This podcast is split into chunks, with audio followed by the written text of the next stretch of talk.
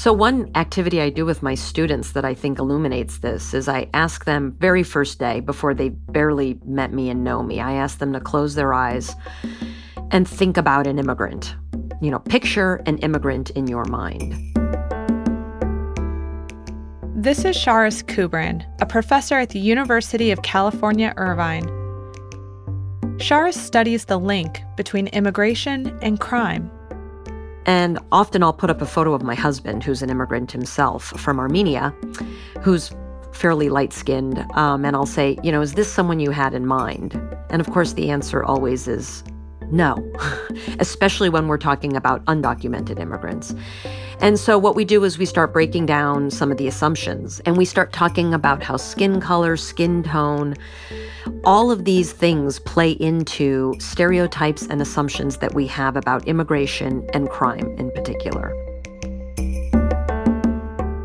Charis's students are not alone when it comes to these misperceptions many politicians still run on a tough on crime approach to immigration, and policies continue to be put in place to catch and deport unauthorized immigrants in the U.S. and reduce immigration into the country. The justification is often to keep Americans safe. But the stereotype of the dangerous immigrant? That's a perception gap.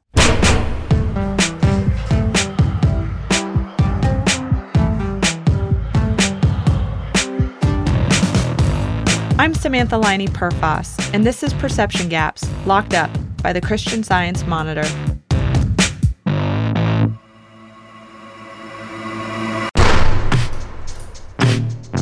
Welcome back to season two of the series. In this season, we're taking an in depth look at mass incarceration. If you haven't yet, we encourage you to go back and listen to our two previous episodes. We look at the history of the U.S. prison system and the role race plays in criminal justice. You can find all our material, including season one, at csmonitor.com slash perception gaps.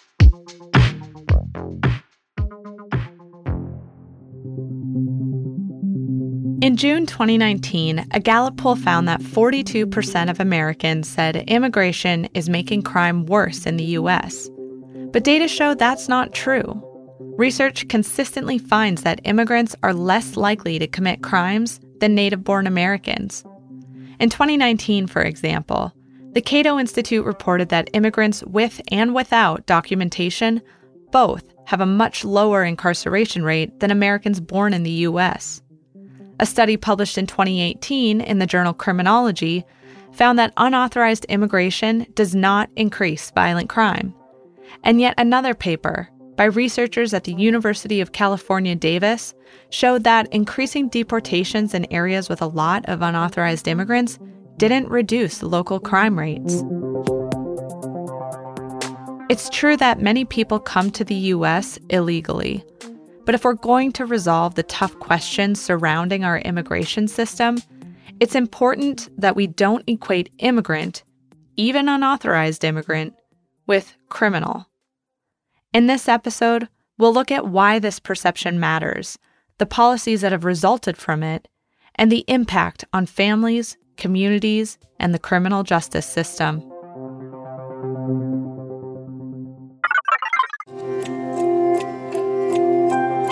First, let's go back to Charis Kubrin.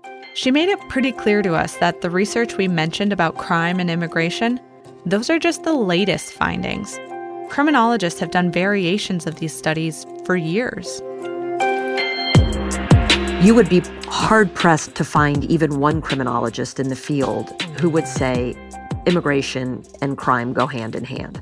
This is such an established finding. It's very rare that we have so much consensus around finding it. So it's very frustrating because um, as much data as we have, the gap between perception and reality stays pretty pretty firmly established.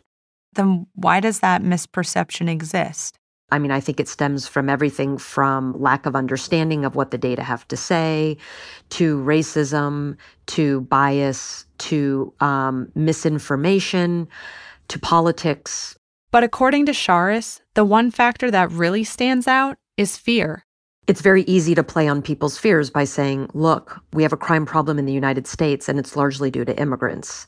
Fear can be driven not so much by empirical data, but often stories that becomes kind of the rallying cry for those who believe that immigration and crime go together. So fear is central to all of this. When allowed to dominate rhetoric and drive policy, fear can have immediate consequences. It feels like a long time ago now, but we saw this at the beginning of 2020. The top Iranian general has been killed in an airstrike. Iraq is a dramatic escalation in the confrontation between the U.S. and Iran. In early January, President Donald Trump ordered the killing of Iranian General Qasem Soleimani via drone strike. It was a response, U.S. officials said, to an escalating series of attacks by Iran. After that, political tensions between the two countries surged. Dozens of Iranians and Iranian Americans, many coming from vacation or work trips, were stopped by the Department of Homeland Security along the border with Canada. Some Iranian students were deported, even though they had valid visas.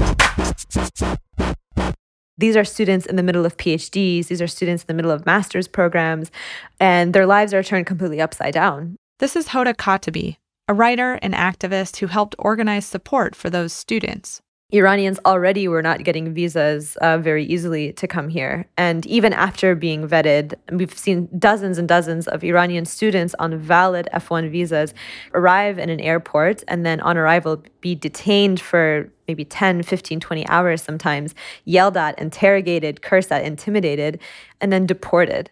For Hoda, the situation felt personal. As the daughter of Iranian immigrants, she was often regarded with prejudice and fear in her hometown. Growing up in Oklahoma as someone who was visibly Muslim, so I wear the hijab and I started wearing it in sixth grade, that was a, a, way in which I had normalized such a deep level of violence for myself. Like I, I thought it was normal to be called a terrorist. I thought it was normal to cross the street and someone to pretend to run you over. That was just my everyday growing up. Can you talk a little bit about the concept of being othered? Um, what does that mean and what does that feel like?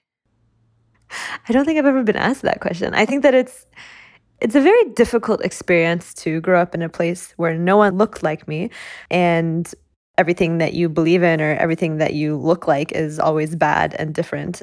It affects every single aspect of our sense of beauty, our sense of confidence. Um, and I think that that's something that is, uh, it doesn't go away easily. Why do you think that feeling of being othered is such a common experience for immigrants?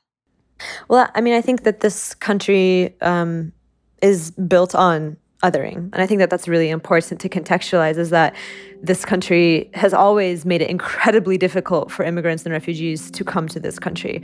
Um, what we're seeing right now is something that also isn't new.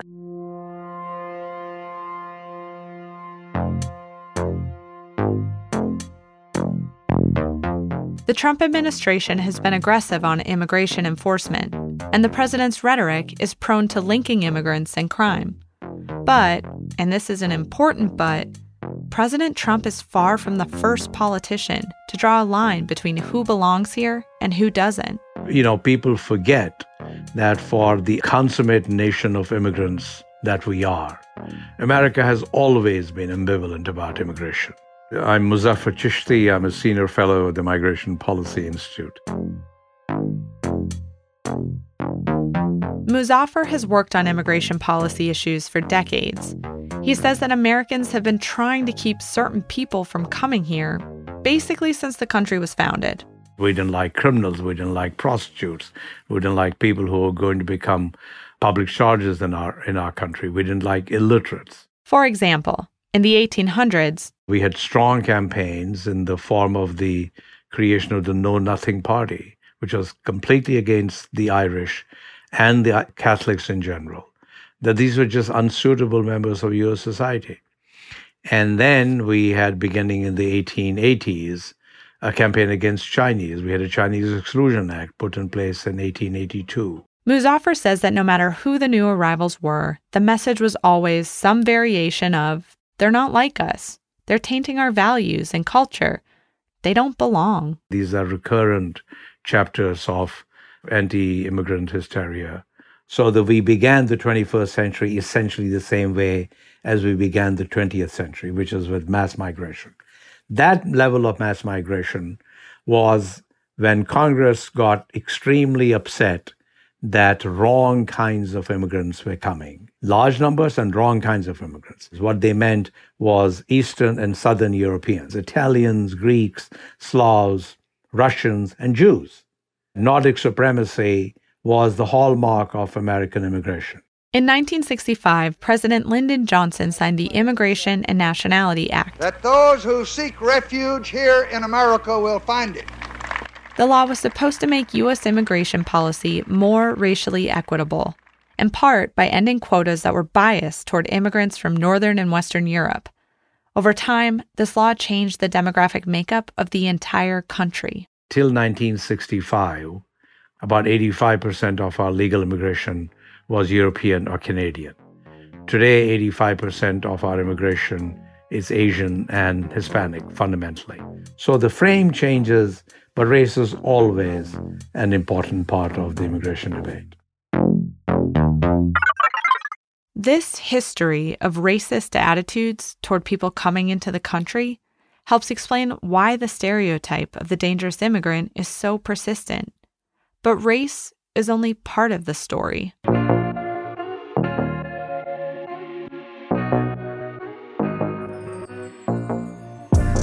In previous episodes, we talked about how the 1980s and 90s saw an unprecedented expansion of our prisons and jails as a result of tough on crime laws. Those ideas also seeped into the immigration debate. The Immigration Reform and Control Act of 1986, for example, increased Border Patrol and made it illegal to hire unauthorized immigrants. And as the Cold War raged, national security and the security of American jobs for Americans became the basis for calls to restrict immigration. Good evening. Politicians from several states tonight are sharply criticizing President Carter's handling of the Cuban refugee problem. The governor of Texas, Bill Clements, says the president has literally opened the floodgates. The Clinton administration also cracked down on immigration in the 90s as Mexico faced a recession that sent thousands of people north to find work. In this country are rightly disturbed by the large numbers of illegal aliens entering our country. That's why our administration has moved aggressively to secure our borders more by deporting twice as many criminal aliens as ever before. Then, after 9 11, the Bush administration created the Department of Homeland Security and the U.S. Immigration and Customs Enforcement, or ICE billions of dollars went into militarizing the border. We've got to strengthen security along our borders to stop people from entering illegally. We've got to stop people from coming here in the first place. And under President Obama, the U.S. deported more people from the country than at any other time period.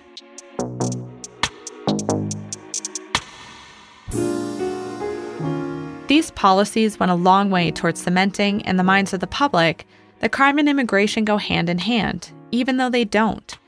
The 2008 recession didn't help, as millions of suddenly unemployed Americans looked for someone to blame. This idea that that somebody else is gaming the system is, is a very powerful a very powerful script. It's not our fault, it's it's these people's fault.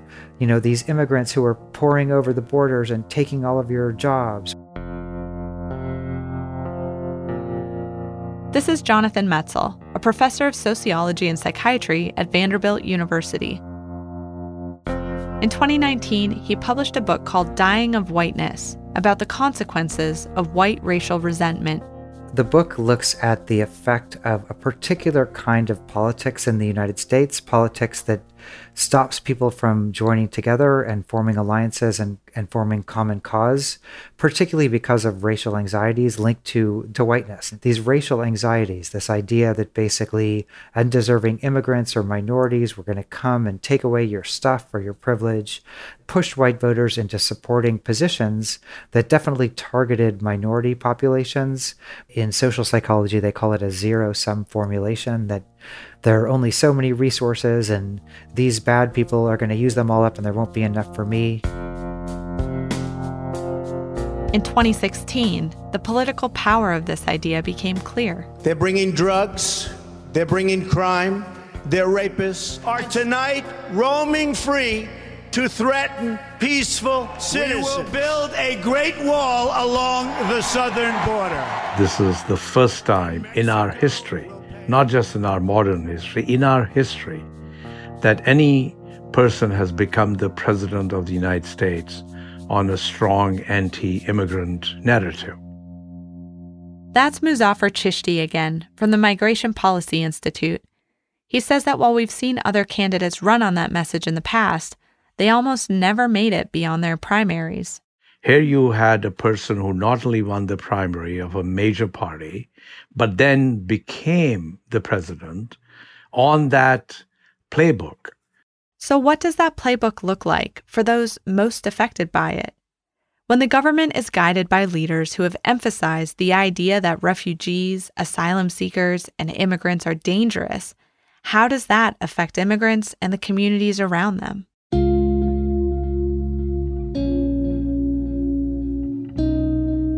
My name is Laura Pena. I'm an immigration attorney and advocate. I serve as pro bono counsel for the American Bar Association Commission on Immigration. We reached out to Laura because she is living and working at the center of our immigration debate right now. She was born and raised in South Texas, along the border with Mexico. For years, she was an attorney for ICE, presenting, among other things, the government's case against immigrants seeking asylum in the U.S. Now, Laura works on the other side of the courtroom, defending the migrants she used to prosecute. My colleague Henry Gass, who covers Texas and the border for the Monitor, led the conversation with her. So I'd like to start with your experiences growing up on, on the border. I mean, you grew up in the, the Rio Grande Valley, I believe. Can you talk a bit about that? Tell us what that was like.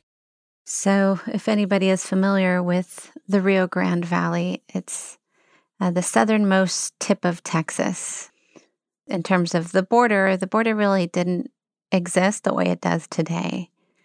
There was a real back and forth flow of of people, uh, goods. We would celebrate our Christmas Eve at a well-known restaurant on top of a pharmacy in Matamoros called Garcia's. My dentist was on the Mexican side of the border. Uh, so there's a real back and forth ease of movement, and it just felt like one community. Earlier in, in your career, you you worked with ICE as a, as a prosecutor. Can you tell us sort of when that was and, and why you wanted to do that? I had a a long love affair with law school. It took me about seven years to finish law school at night. When I finally finished, I, I decided that I wasn't going to do policy work. So I moved out to California and I realized I really do. I do love the law and I want to get any job that will immediately put me into a courtroom. And when I saw the position with ICE, I consulted with mentors of mine. You know, they advised me that I would have an extreme amount of power and authority over the cases that I would see, that I would learn immigration law from the inside very quickly, and that more people with my mindset, with my background, with my experience growing up, my sensibilities, I guess, should be on that side of the table. And so I took that advice to heart. This was during the Obama administration. At the time, ICE was facing criticism over how it was handling a surge of unaccompanied children coming to the border from Central America. What was that like for you working in the system at that time? It was challenging to be inside the system to see what the system's response to that border surge crisis was. I remember one hearing in which a six month old was called. There was a six month old baby. And the judge calls the case forward, doesn't realize that it's a six month old that can't speak on the record. The judge was furious. How was she supposed to try a case for a six month old? And and it turned out it was an administrative oversight. The six month old baby had crossed with her mother, and the mother was also in proceedings, but somehow the files had been separated. And I remember uh, the judge's fury at me saying, you know, you need to make sure that these cases are together. There's no way these these children can be prosecuted separately. And I agreed with her at the time but uh, in LA and in San Diego, I wasn't really seeing those cases on a day to day basis. I was mainly seeing the cases of the families who had been released and had moved elsewhere uh, after being on the border. Um, and they wanted to make sure that they followed the process. Laura was never fully comfortable with her role at ICE. One of the last straws for her, a case that involved a woman seeking asylum from an African country where sexual violence was being used as a tool of war. I tried that case and I impeached her on the stand because she had a, a fraudulent, I think it was a voting ID card, something to that effect. And as the judge denied her case, uh, she broke out into a panic attack, wailing, and the medics had to come and and take her out of the courtroom. But I knew, I knew that I had a hand in sending her back to be tortured. And I will live with that for the rest of my life. Laura left ICE just before the 2016 election. After President Trump won, he started turning his campaign promises into policy. Family separations happen more frequently under the zero tolerance policy announced in 2018. The Trump administration said it was necessary to check the tide of unauthorized immigrants coming to the border. What has it been like since then, sort of working as a as an immigration attorney on the border during this presidency? Uh, what I see on the border is a a pummeling of the rights of asylum seekers, the rights of even the border the border residents, you know, the border wall being constructed with such intent to separate and divide what is really a binational uh, community. So, at a very personal level, it's been extremely challenging to see uh, the borderlands portrayed as a dangerous place where this invasion is occurring. From a legal perspective, it's been doubly as challenging. You can't keep up with the policies that this administration continues to announce, continues to implement. So it's been it's been a struggle.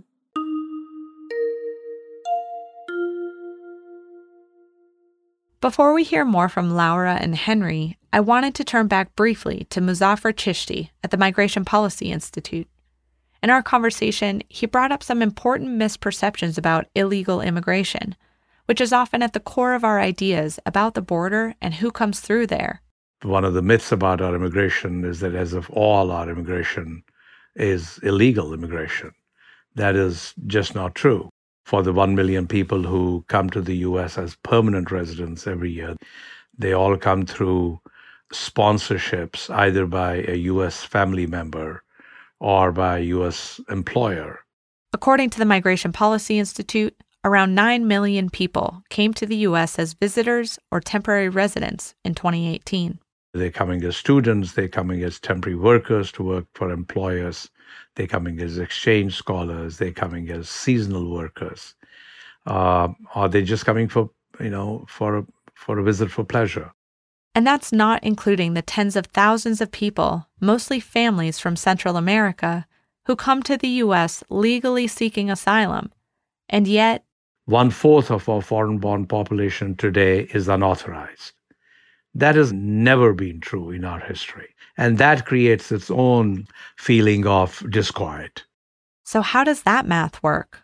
Who are the majority of these immigrants, and why are they coming without the right papers? The fact is that while we have become reliant on immigrant workers, and this is true much more in the low wage sector, our legal channels for low skilled workers and low wage workers have almost disappeared. This is sort of one of the biggest uh, misconceptions about immigration, as the people choose to come illegally. To put this in context, data from the Bureau of Labor Statistics show that pre COVID 19, openings for low skilled jobs like healthcare aides, janitors, and farm workers soared over the past decade. But of the 1 million green cards per year that we issue to new permanent residents, only about 1% are available for those workers. Other visa categories for low wage and seasonal workers, like H 2A visas, also either fall short or are so tangled with red tape that they're nearly dysfunctional. So the workers are filling the jobs using illegal channels because legal channels just don't exist for them, which is what has then created the pool of unauthorized workers up to one fourth of our foreign born population. And that is the core of our illegal immigration problem. And when people talk about comprehensive immigration reform, that's what they're talking about is that we need to redesign our immigration selection system to accommodate for the realities of our labor market needs.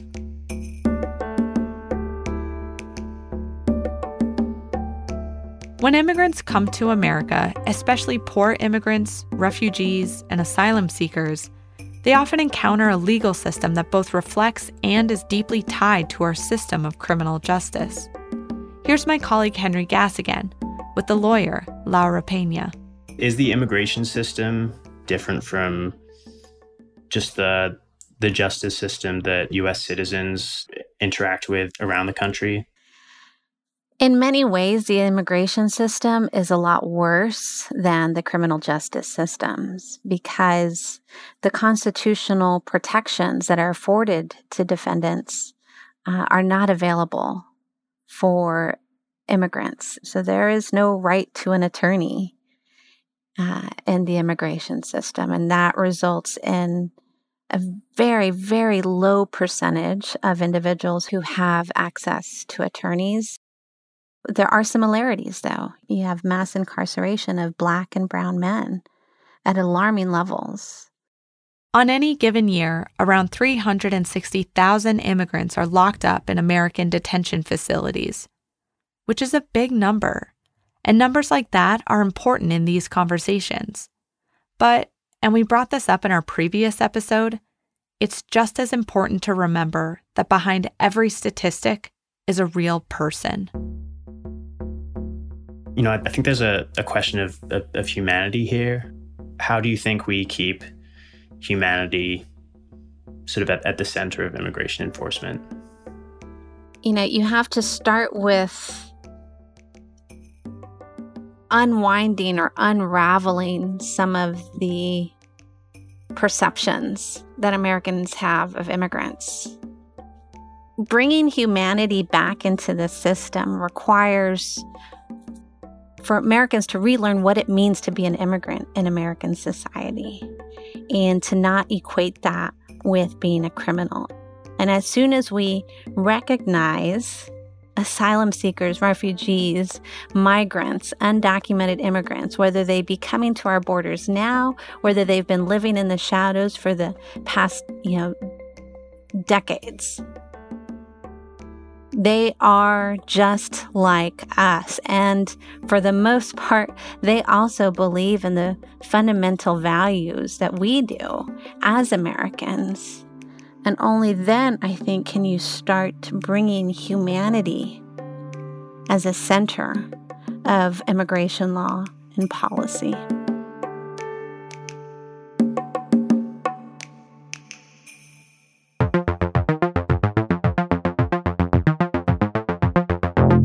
For listening, and we hope you'll join us for future episodes. Our next episode will take you on the ground to Evanston, Wyoming, a town that wrestled with the decision of whether or not to build an immigration detention center. If you'd like to stay in the loop, sign up for our newsletter at csmonitor.com slash perceptiongaps. We'll include show notes, videos, additional articles, and behind-the-scenes takes from the series, such as a story about a couple who got married on a cross-border bridge where Henry first met Laura Pena. Again, you can sign up for it at csmonitor.com slash perceptiongaps.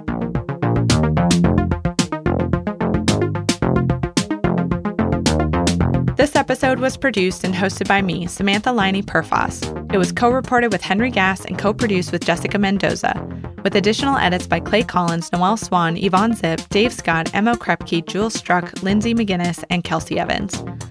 Sound design by Morgan Anderson and Noel Flatt, with additional audio elements from KCTS 9, Action News, CNN, Business Insider, and C SPAN.